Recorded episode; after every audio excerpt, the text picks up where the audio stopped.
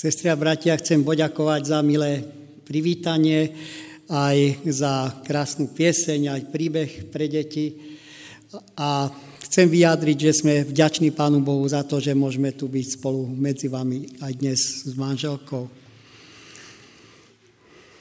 Všetko, čo robíme, robíme na oslavu Božieho mena a naozaj je jedine On ten, ktorý si zaslúži našu chválu našu vďačnosť, našu oslavu. Chcem vás poprosiť dnes na začiatku, aby ste mi odpustili. Budem dnes hovoriť dosť spontánne, nebude to žiadne exegetické kázanie, budem vám hovoriť to, čo mám na srdci.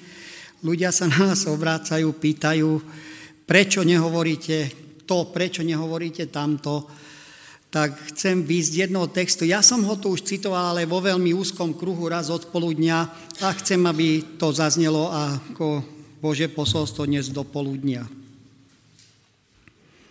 Lukáš, 2. kapitola, od 25. verša budem čítať. Čítam Evangelium podľa Lukáša od 25. verša v 2. kapitole. Jeruzaleme vtedy žil človek menom Simeon. Bol to človek spravodlivý a zbožný.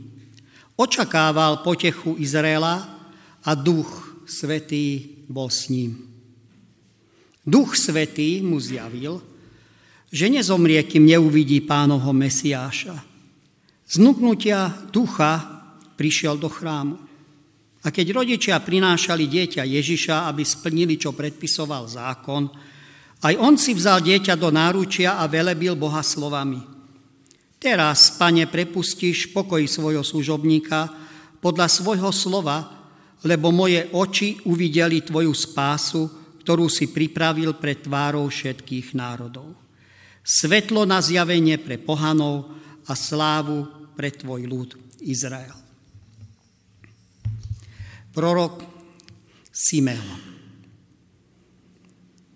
Žil v dobe, keď sa objavovalo neskutočne veľa ľudí, ktorí sami o sebe prehlasovali, že sú mesiášovia. Objavilo, objavilo sa mnoho malých detí v rodinách, kde rodičia alebo úzka rodina chcela a túžila a dokonca prehlasovala, že to je ten Mesiáš, ktorý sa narodil. A keď čítame tento text, tak dočítame sa, že Simon sa dožil požehnaného veku a on len raz v živote povedal, že to je Mesiáš a nemýlil sa. Nebolo to tak, že Simeon v horlivosti uvidel niekoho, kto by to mohol spraviť. To je ten Mesiáš. A potom o pár mesiacov neuro, joj, prepáčte, zmýlil som sa. Robil to mi Simeon? Simeon raz. A naozaj to bol Mesiáš. Ako to je možné? Ako to je možné, že nemýlil sa, ne, ne, ne, nerobil, ne, ne, nekopíroval politické udalosti, ktoré sa diali v tamojšom svete a ne, ne, ne, sa ich napasovať na nejaký biblický text zo starého zákona, ale Simeon vykročil raz a bol to Mesiáš. Viete, viete, kde to je schované v tom texte? Niečo sa tam opakuje. Viete, čo sa tam opakuje? Trikrát. Prosím? Áno. Simeon bol tak spojeným Duchom Svetým, že keď ste spojení s Duchom Svetým, tak nemôžete sa míliť. Nemôžete tvrdiť niečo, čo nie je nie je v súlade s Božím slovom a, a čo nie je v súlade s tým, ako vás vedie Duch Svetý. A jeho viedol naozaj Duch Svetý. Simeon raz vykročil a naozaj to bol ten Mesiáš. A teraz prichádza tá pasáž, ktorú musím povedať z vlastnej skúsenosti. Písali sa 60. roky, začiatok.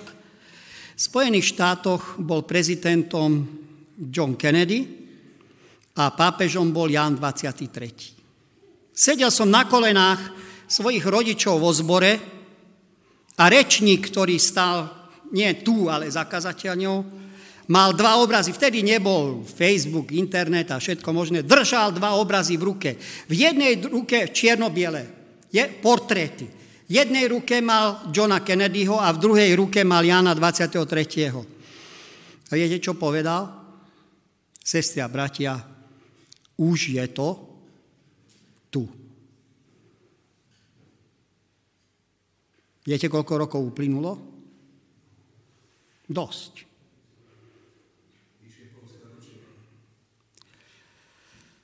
A tá reč, ktorá nasledovala, maminkou sa teraz dosť často rozprávam, čo zostala sama, hovorí mi tieto veci, ja si to nepamätám, som, bol som veľmi malý, ja som sa narodil v 61. a toto kázanie odnielo niekedy koncov 62.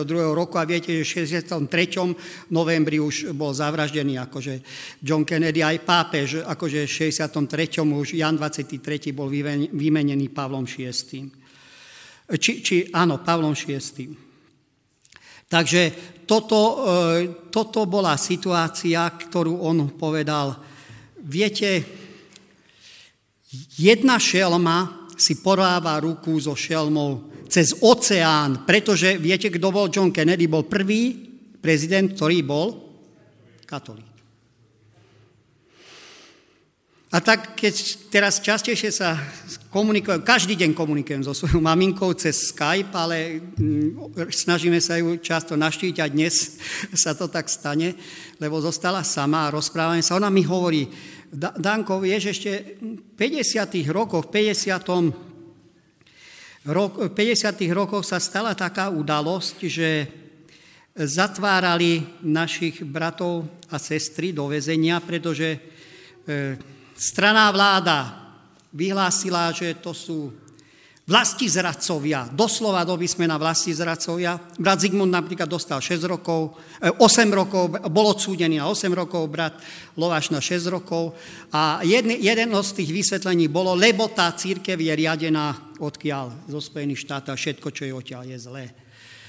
Takže viete, že potom našu církev... Po... A už vtedy, hovorí mi mamička, už vtedy odznievali kázania, už sa neoplatí vydávať, ženiť, chodiť e, do školy, vzdelávať sa. Niektorí to do, zobrali vážne. Niektorí to, to kázanie, ktoré odznelo, zobrali vážne a dnes sú starší, opustení, naozaj sa neoženili, sú nešťastní životom, alebo už aj zomreli. Sestri a bratia, takto to vyzerá keď to, čo povieme, povieme nie pod vplyvom Ducha Svetého, ale povieme si, pretože nám to pasuje. Všetko do toho zapadalo. Američania, všetko do toho zapadalo, áno, prenasledovanie, zatváranie, veď čo by iné, len si neuvedomili tí ľudia, že v podstate to sa ďalo Československo a inde nie. No a potom prišiel potom Pavlovi VI, Jan Pavol I, a tam za, do 33 dní tu už nebol. Aj vtedy bolo natočené jedno kázanie, ja som počul na kazete, že ten bol tak odstránený, to sa dialo v pozadí, niekto poťahoval nitky, aby tam sa mohol dostať Jan Pavol II, aby nebol ten Jan Pavol I. Proste a to bolo evanelium, ktoré sa zvestovalo. Celé biblické texty, ktoré to dokazovali, No a viete, čo zastalo potom Jan Pavol II, keď prišiel, bol Ronald Reagan, bol Michail Gorbačov a roku 1889 sa celý komunistický systém zosypal. A vtedy zaznievali posolstva, to je ten posledný pápež, to je ten posledný prezident Spojených štátov. Neboli. Potom prišiel prvá vojna v Perskom zálive, Ford starší, či e, e, George Bush, teda e, starší, potom prišla druhá vojna, George Bush mladší a stále a stále posolstva, ktoré, ktoré odznievali a hovorili, a ho, áno, tam niekde existuje nejaká galéria obrazov a už len jedno miesto je, a to je, teraz to miesto zaplnilo, bol zvolený posledný pápež. No tak bol zvolený ďalší, že Benedikt XVI, začala sa druhá rada. A, te, a, a zrazu to posolstvo už nebolo také posolstvo, lebo si pamätám doslova, keď bol zvolený Barack Obama na ja teraz pôjdem až k našej dobe, sestry a bratia, aby sme trošku uvažovali nad tým, čo rozprávame a čo ľudia od nás počujú. A mne to hovoria ľudia, vy adventisti, akože vy nezvestujete Božie slovo, vy komentujete neustále politické udalosti. A ja, ja to chcem dotiahnuť. Viete, čo odznelo? To, že Obama nájdete v starom zákone, v hebrejskom texte, tú skladku sa dá vyskladať, celé nejakých 10 stránkové pojednanie bolo vyvesené na internete a to bolo dôkazom, že to je posledný americký prezident. A keď už Obama nebol, tak tá správa z tej webovej stránky zmizla. Žiadne ospravedlnenie, ale na tej istej stránke sa objavilo niečo nového. Prichádzajú voľby, bude Hillary Clinton bude prezidentkou. A tá už to, to bude, lebo ona je poprepájaná Sloboromurária a hento a tamto v pozadí. A potom prišla jedna volebná noc, bol zvolený Donald Trump a celá tá štúdia 15 stránková o Hillary Clintonovej zmizla. No a prišiel potom viete, že prišiel Benedikt XVI, tak to je jezuita, ten, ten, to, to, to je ten tvrdý pápež. Nebol. A to odznievalo, tie posolstva odznievali, oni existujú. Dnes, v dnešnej dobe už sa dajú dohľadať, buď písomnej, alebo e, vizuálnej forme. No a potom prichádzali ďalšie a ďalšie situácie, nemusím ísť ďaleko od roku 2015, keď pápež František prišiel do Spojených štátov, tak v nemenovanom zbore, ja nebudem zmenovať a nepoviem kde, bolo to v našej únii, prišiel rečník z ďaleka a rozprával o tom, ako keď tam príde ten pápež do Spojených štátov, že v podstate tam sa dohodnú a tam to už bude. Viete, koľko už uplynulo od roku 2015?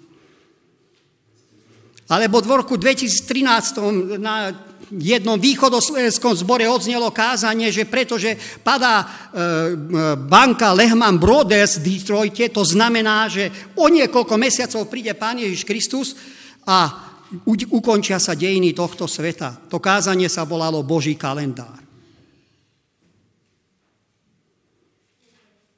Sestri a bratia, a potom je v Glasgowe konferencia, to je nedávna minulosť, o klimatickej kríze a zase odznelo dopredu kázanie, ktoré hovorilo, to tam sa zjednotia, lebo klimatické problémy, tam uvidíte, odtedy sa už rozbehnú posledné udalosti. Glezov sa konal, Čína, India sa zbúrili a všetko sa zosypalo ako z karát, nič sa nedohodli, pohádali sa rozišli sa. Predstavte si, že toto niekto sleduje zvonka, tieto posolstva, sleduje ich. A je, je sa čo čudovať, keď položia otázku, toto je evanelium, toto máme zestovať? Sestra bratia, je našou úlohou každú politickú situáciu, ktorá sa udeje v našej krajine alebo vo svete, nájsť Bibliu a napasovať to na nejaký biblický text. Toto je naša úloha. Ja mám celú svoju rodinu z otcovej strany v bratskej cirkvi. 9 bratrancov a sesterníc. Môj strýko ešte žije, on počul ešte to kázanie v tých 60 rokoch o tom Kennedy. Potom na internete si pozrel niektoré. A keď tí ľudia mi povedia, Dano, ste vy normálni,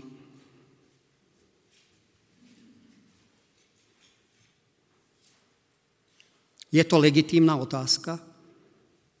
Sestri a bratia, uvedomujeme si, že toto nie je naša úloha. Robil to Ježiš Kristus, keď bol tu na tejto zemi.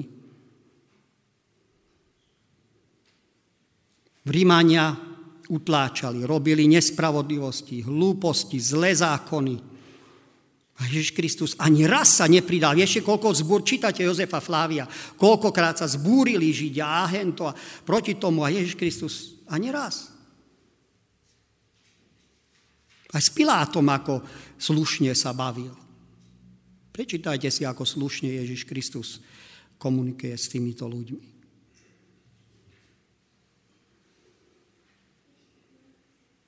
A tak prichádzame k tomu, že aj terajšie situácie, ktoré sa dejú okolo nás, ako keby viedli k tomu, že my teraz musíme priniesť nejaké posolstvo o udalostiach, o situácii, o kríze vo svete. Krízu koronavírusu musíme komentovať, za každú cenu ju musíme komentovať. Krízu na Ukrajine, my ju musíme komentovať. No áno, samozrejme. Deje sa to, my to môžeme vedieť, ale to nie je evanielium. Viete, čo je evanelium? Zoberte si Matúš 24-25. Tie dve kapitoly nasledujú jedna za druhou. To nebolo, ako to máme teraz my rozdelené. Matúš 24 sú znamenia a to sú, Ježiš, keď učeníci prídu za Ježišom, čo bude, a on povie, čo bude, ale, ale to ešte nie je. To, to, to je Božia vec. A u skutkov sa pýtajú, kedy, nestarajte sa, to je, to je Božia vec, že kedy bude a čo bude. To je jeho vec. Viete, čo je našou vecou a našou úlohou? To je Matúš 25, to je pokračovanie. Tie podobenstva o tých rivnách, o tých, o tých desiatých pannách. Olej. Čo je olej? No, skúsenosti, ktoré prežíváš s duchom, presne to, čo Simeon. Proste poznať hlas ducha Božieho a konať podľa neho. To je duch, lebo ducha svetého nemôžete mať v zásobe, vy môžete mať zásobe skúsenosti prežité s Duchom Svetým. Duch Svetý môže mať nás, ale nie, nie my vlastní Ducha Svetého.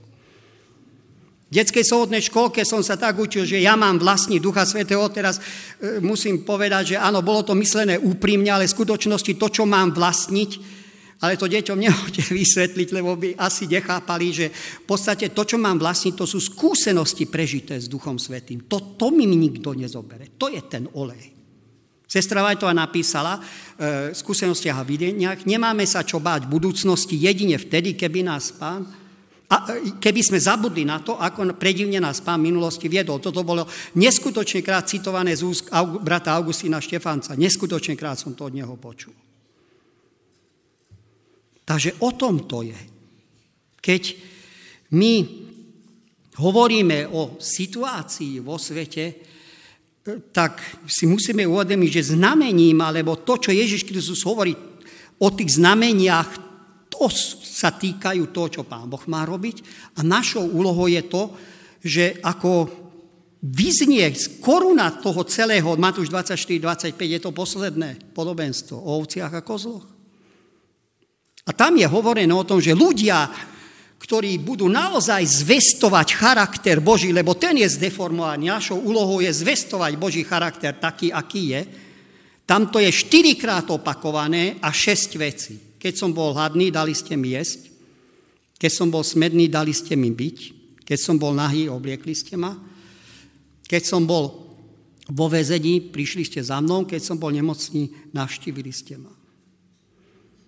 Toto je Takto sa bude býva, by, e, e, týmto sa bude vyznačovať Boží lúst. To, čo bude kričať, nebudú slova, ktoré hovoria, ale život a činy, ako budú žiť. To je výzva naša. Čiže nie našou úlohou podľa Biblie teraz súdiť, kto je na vine. No všetci sú, hriech je na vine, keď pôjdeme tam, akože to, že to je hriech, to je na vine. Ako, a našou úlohou je pomáhať tým, ktorí trpia. Čiže tých trpiacich máme okolo seba, tie príležitosti sú tu a je na nás, ako sa k tomu postavíme. To je zvestovanie Evanielia. Viete, za čias v 19. storočí, keď adventné hnutie vznikalo, tak naši evangelisti v Amerike pracovali tak, že si prenajali námestie a pozvali k diskuzii, verejnej diskuzii e, metodistického fará, kazateľa, ja neviem, baptistického, evangelického alebo katolického farára a s Bibliou v ruke pred všetkými porazili argumentami toho druhého a ľudia povedali, wow, tí adventisti majú pravdu, poďme za nimi. Čo si myslíte, fungovalo by to dnes? Nie. Nie.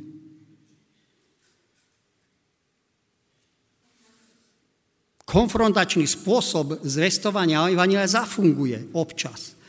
Ľudia sa môžu vystrašiť s tým, že im vymenujeme všetko, čo bude, pôrodné bolesti vykreslíme v tých najfarebnejších farbách, môžeme ich vystrašiť, ale keď zostanú na tej vlne strachu,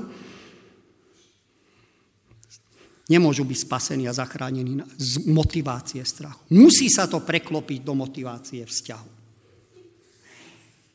Takže áno, začiatok môže byť taký, ale naozaj to, čo by malo fungovať, je vmilovať Boží, ľudí do Božieho spoločenstva. Nie, viete o tom, že jeden z najväčších tých evangelistov e, alebo historikov adventistických volá sa George Knight, neviem, či ste už čítali alebo počuli, ale určite ste počuli už o tom mene. Napísal napríklad Stretnutie s Ellen Whiteovou, a, alebo napísal potom Identita adventizmu, Adventizmus v premenách času a pár niektorých kníh. E, e, potom ešte, ešte ďalšiu knihu o vyklieštení adventizmu a podobne. Takže George Knight, on hovorí, keď my dneska máme naše zhromaždenia, tak sa žijeme do situácia človeka, ktorý príde prvýkrát medzi nás. Je tu prvýkrát, nikdy tu nebol. A keď bude odchádzať, položme si otázku, som na jeho mieste a odchádzam. Položím si dve otázky. Chcem sa sem vrátiť aj na budúce. A druhá otázka, stretol som tu Ježiša Krista? To je otázka. To, toto by sme mali robiť. A Ježiš Kristus hovorí, podľa toho budú poznať, že ste moji učeníci, keď budete mať lásku medzi sebou. Ľudia nepotrebujú, aby sem prišli a tu sme rozoberali, akí sú zlí stúpenci jednej šelmy a akí sú stúpenci druhej šelmy, aké je zlý tamten a onen, to počujú a čítajú médiá, to tu nepoču, nepotrebujú počuť. Oni potrebujú počuť, ako je dobrý nebeský Otec. Našou úlohou nie je evangelizovať takým spôsobom, že zaútočíme na to, čo ľudia majú najradšej. Viete, ktoré dva sviatky majú ľudia najradšej počas roka? Vianoce a Veľkú noc. Je našou úlohou prísť a toto im zobrať, zautočiť na to, počierniť to. Toto je naša úloha. Naša úloha je tak vyzdvihnúť Ježiša Krista, aby ľudia tie svoje chatrče opustili a prijali a zatúžili potom paláci, ktorý predstavuje Ježiš Kristus. Teraz som citoval, parafrázoval som ducha prorockého. Aby ľudia opustili tie svoje chatrče tých prác. Našou úlohou nie je vyvrácať všetky tie bludné učenia. Našou úlohou je tak vyzdvihnúť Ježiša Krista, aby, aby ľudia za ním boli priťahovaní. Nie seba vyzdvihnúť Ježiša Krista. Toto je naša úloha. Viete, ono, keď sa dívame na to všetko, čo, o, o čom sme hovorili aj v začiatku, tak zistujem, alebo do, do, dospievam k tomu presvedčeniu, že niečo sa musí udiať v mojom živote, v mojom srdci. My stále hovoríme o tom, že Ježiš Kristus príde a sú medzi nami žiaľ aj takí, ktorí sa snažia vypočítavať. Napríklad prichádzajú s fantastickými objavmi, že začal už súd nad živými. Proste o tom nemáte nikde v Biblii, že nejaký konkrétny čas, ale oni si tam nájdu, napasujú na to nejakého malého proroka a to je, že my už sa začal. Sestri a bratia, naša úloha toto nie je. Naša úloha je prichádzať, vyzdvihnúť. Ja, ja mám jedného spolužiaka, ktorý sa zaoberá falšovaním peňazí ja, tak som sa s ním rozprával, pýtal som sa ho, že prosím ťa, ako to robíte, aby ste rozpoznali, ktorá je práva 5 eur, 10 eur, 20 eur. A ako tie falzifikáty rozpoznávate? On hovorí, my sa s tými falzifikátmi vôbec nezaoberáme. Dano, my sa s nimi vôbec nezaoberáme. My sa zaoberáme len s tými pravými, aby sme ich dokonale poznali. Poznáme dokonale toho pravého, Simeon ho poznal. Preto, prepáčte za výraz, nešaškoval. Nešaškoval pri každom malom dieťati, pri každom mesiášovi, ktorý sa objavoval.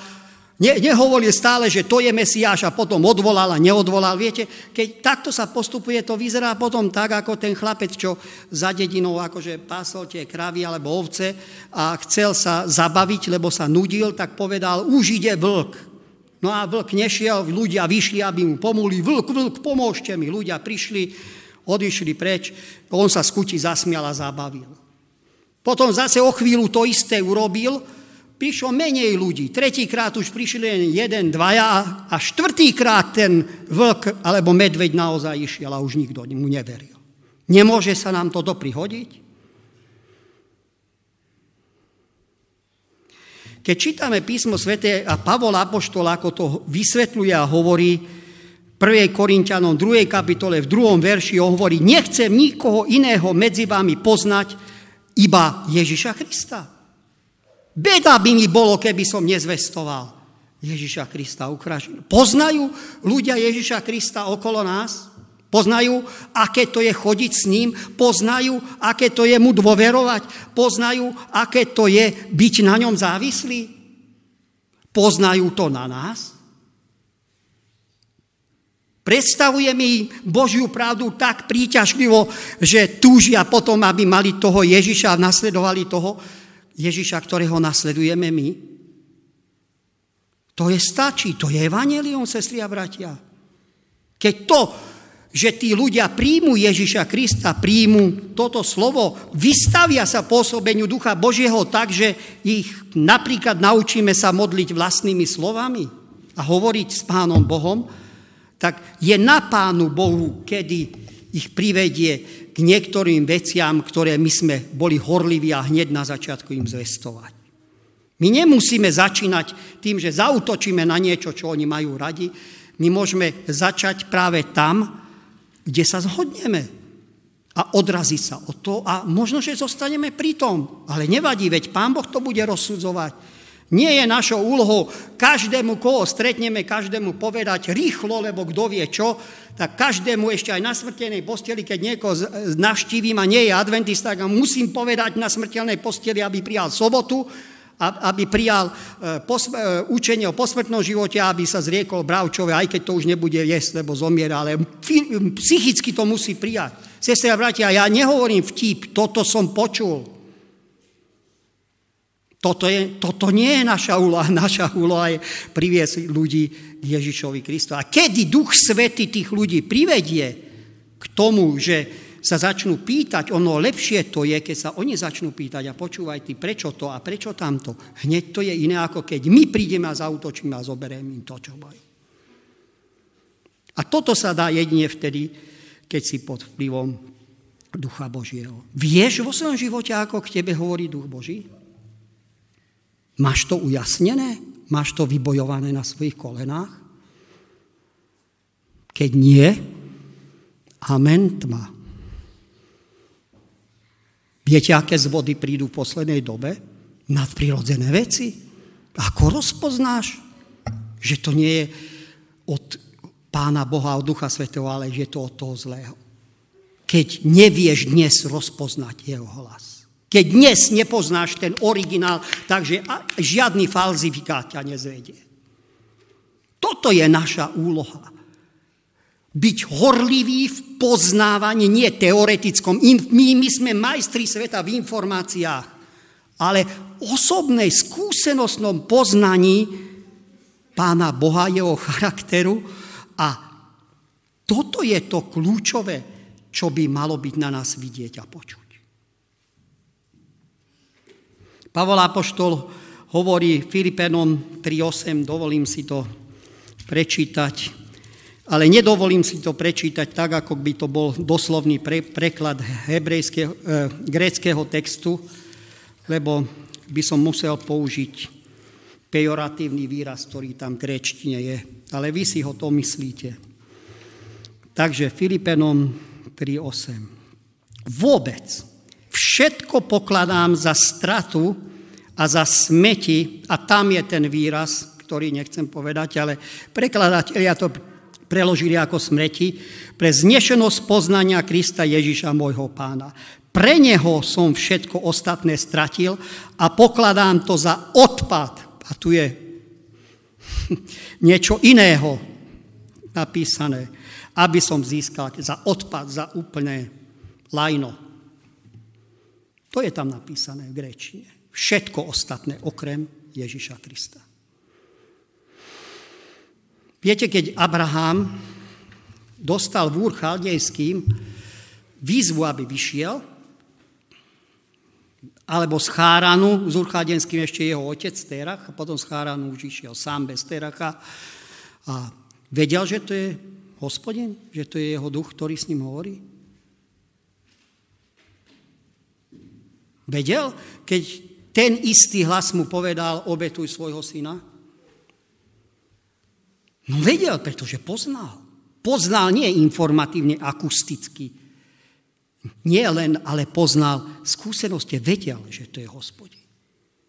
A potom, aj keby veci sa zdali nelogické, aj veci sa zdali hrozné alebo nezlučiteľné, ale tak dôveroval. Našou úlohou, nie je vedieť všetko vysvetliť, Našou, nie je našou úlohou, nie je rozpriasť, ako som videl tento týždeň, nenevajte sa ma ďalšie video, ktoré som pozeral len 10 minút, má hodinu a 50, tak som povedal, nema, môj čas je drahocený, ale v tom videu bolo naznačené tým rečníkom, že vlastne pápež a hlavný predstaviteľ islámu, oni sú vlastne dohodnutí, lebo poťahujú nitky v pozadí a všelijaké správy a odfotená, keď zistíte, tak je to výsek, vytrnuté, nie je to celý kontext. Tak ja som si hovoril, búha, tak toto. A že oni vlastne len pred nami, že islám a kresťania sú nepriatelia, to je divadlo, čo pred nami hrajú, oni v podstate sú v pozadí dohodnutí. Sestra Vajaťa, toto je naša úloha, toto odhalovať? Tomu, to, toto je Božia vec. No a ten, kto to spája, je diabol.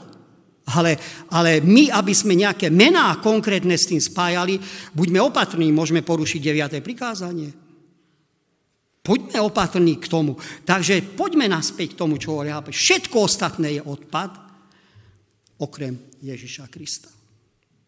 Keď my budeme chodiť s Bohom ako Enoch, ako Abraham, ako Simeon, nemusíme riešiť to všetko okolo nás, čo sa deje a hneď napasovať na biblický text. No deje sa to. Ako samozrejme, že sa to deje. Hovorí to o tom, že, e, že sme čím ďalej tým bližšie, ale skúsme zbytočne nekonkretizovať, keď nemáme také poznania, ako mal Simeon. Lebo potom môžeme robiť viacej zla ako dobra pri zvestovaní Evanielia. Čiže buďme sústredení na autora udalosti a nie na scenár udalosti. Ten vie Pán Boh. Máme hrubé obrysy, ale Presné podrobnosti nie je našou úlohou, to je jeho záležitosť. Takže skúsme dôverovať Pánu Bohu, odozdať mu to a nechať, aby to on robil. Tak ako to bol Ježiš Kristus, ako to hovorí Apoštol Pavol. Amen.